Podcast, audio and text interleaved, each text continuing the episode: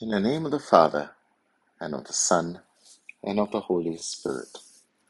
Cleanse my heart and my lips, Almighty God, that I may proclaim your gospel worthily. The Lord be with you. A reading from the Holy Gospel according to John. Your father Abraham saw my day and was glad.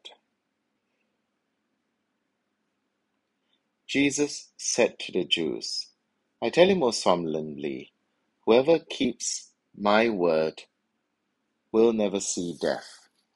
The Jews said, Now we know for certain that you are possessed.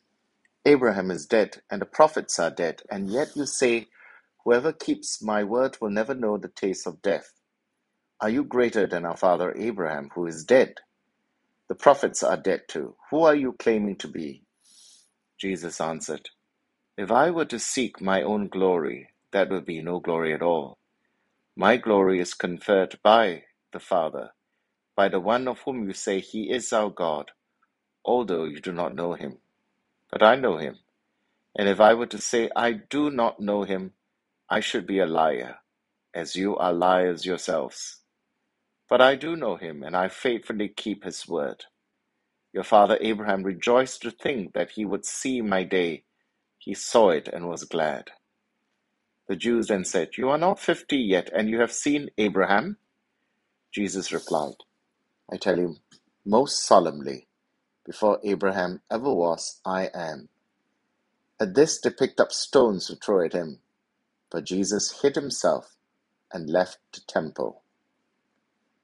The Gospel of the Lord. Before the liturgical reform of 1969, today's passage would be read on what is now known as the fifth Sunday of Lent, but then it was known as the first Sunday of Passion Tide, a season within the larger season of Lent. It is from the ending of this Gospel passage that we find a scriptural basis for the veiling of the crosses and images which has taken place in this church and elsewhere. Our Lord has literally hidden himself and will only reveal himself on the cross on Good Friday. Why would our Lord need to hide himself? Why would his audience pick up stones in preparation to stone him? Our Lord declares at the end of this conversation, I am. This seems like a harmless pronoun, but why would it have incensed the crowd to become a bloodthirsty mob wanting to kill him by throwing stones at him? Well, I am is a secret name revealed by God to Moses in the book of Exodus. Our Lord was declaring in terms that are crystal clear to them that He is God. And if this was not true, then Jesus had committed the greatest offense against the commandments, which is blasphemy, a sin and a crime punishable by stoning. But if He is truly God, then those who keep His word will never know the taste of death for only God can raise the dead to new life. As his enemies prepared to kill him, the Gospel tells us that the Lord hid himself. He did so not out of fear. If it was fear that made him hide, he would not put himself in harm's way by returning to Jerusalem on the eve of the Passover, where his enemies were lurking to kill him. The reason why he evaded death at this moment was because he would not be killed but rather he would freely lay down his life for the salvation of sinners at the divinely appointed place and time. The place is Calvary. The time is that hour to which the Gospel of St. John repeatedly refers, the hour of his being lifted up, at the hour of mercy. He would freely offer his life on the altar of the cross for the forgiveness of sinful humanity. No sooner and no later. The hiding of Jesus connects in a powerful way to Holy Week as we draw quickly towards the climax of the crucifixion. Our Lord has been hidden from those who rejected him. In the same way, now from the fifth Sunday of Lent, the Church covers her images and crucifixes and hides them from our gaze. For many of us, the hiding of Jesus began with the suspension of public masses and the closure of our churches for the past two years. Jesus was hidden from our sight.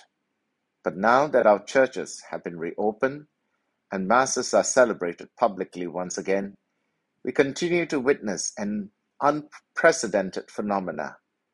It is not our Lord who hides from us, but many have chosen to hide from him, choosing to stay home rather than to return to physical worship. The season represents poignantly our own weaknesses and sinfulness before God and reminds us of how we continually reject Him even when the sacraments are now easily available to us and the doors of our churches are open. Many no longer bemoan His absence because the heart has grown cold instead of fonder during this long separation.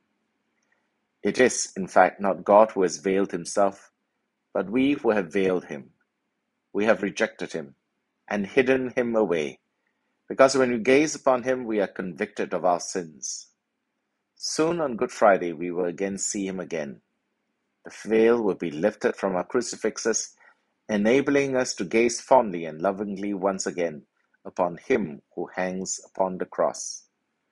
For here is the one who has died with all the sin and weaknesses of the world upon himself and tore the veil of the temple in two. The barrier which separated us from God is no longer impenetrable. Jesus' death has made a doorway for us, and we can walk through it if we are truly repentant.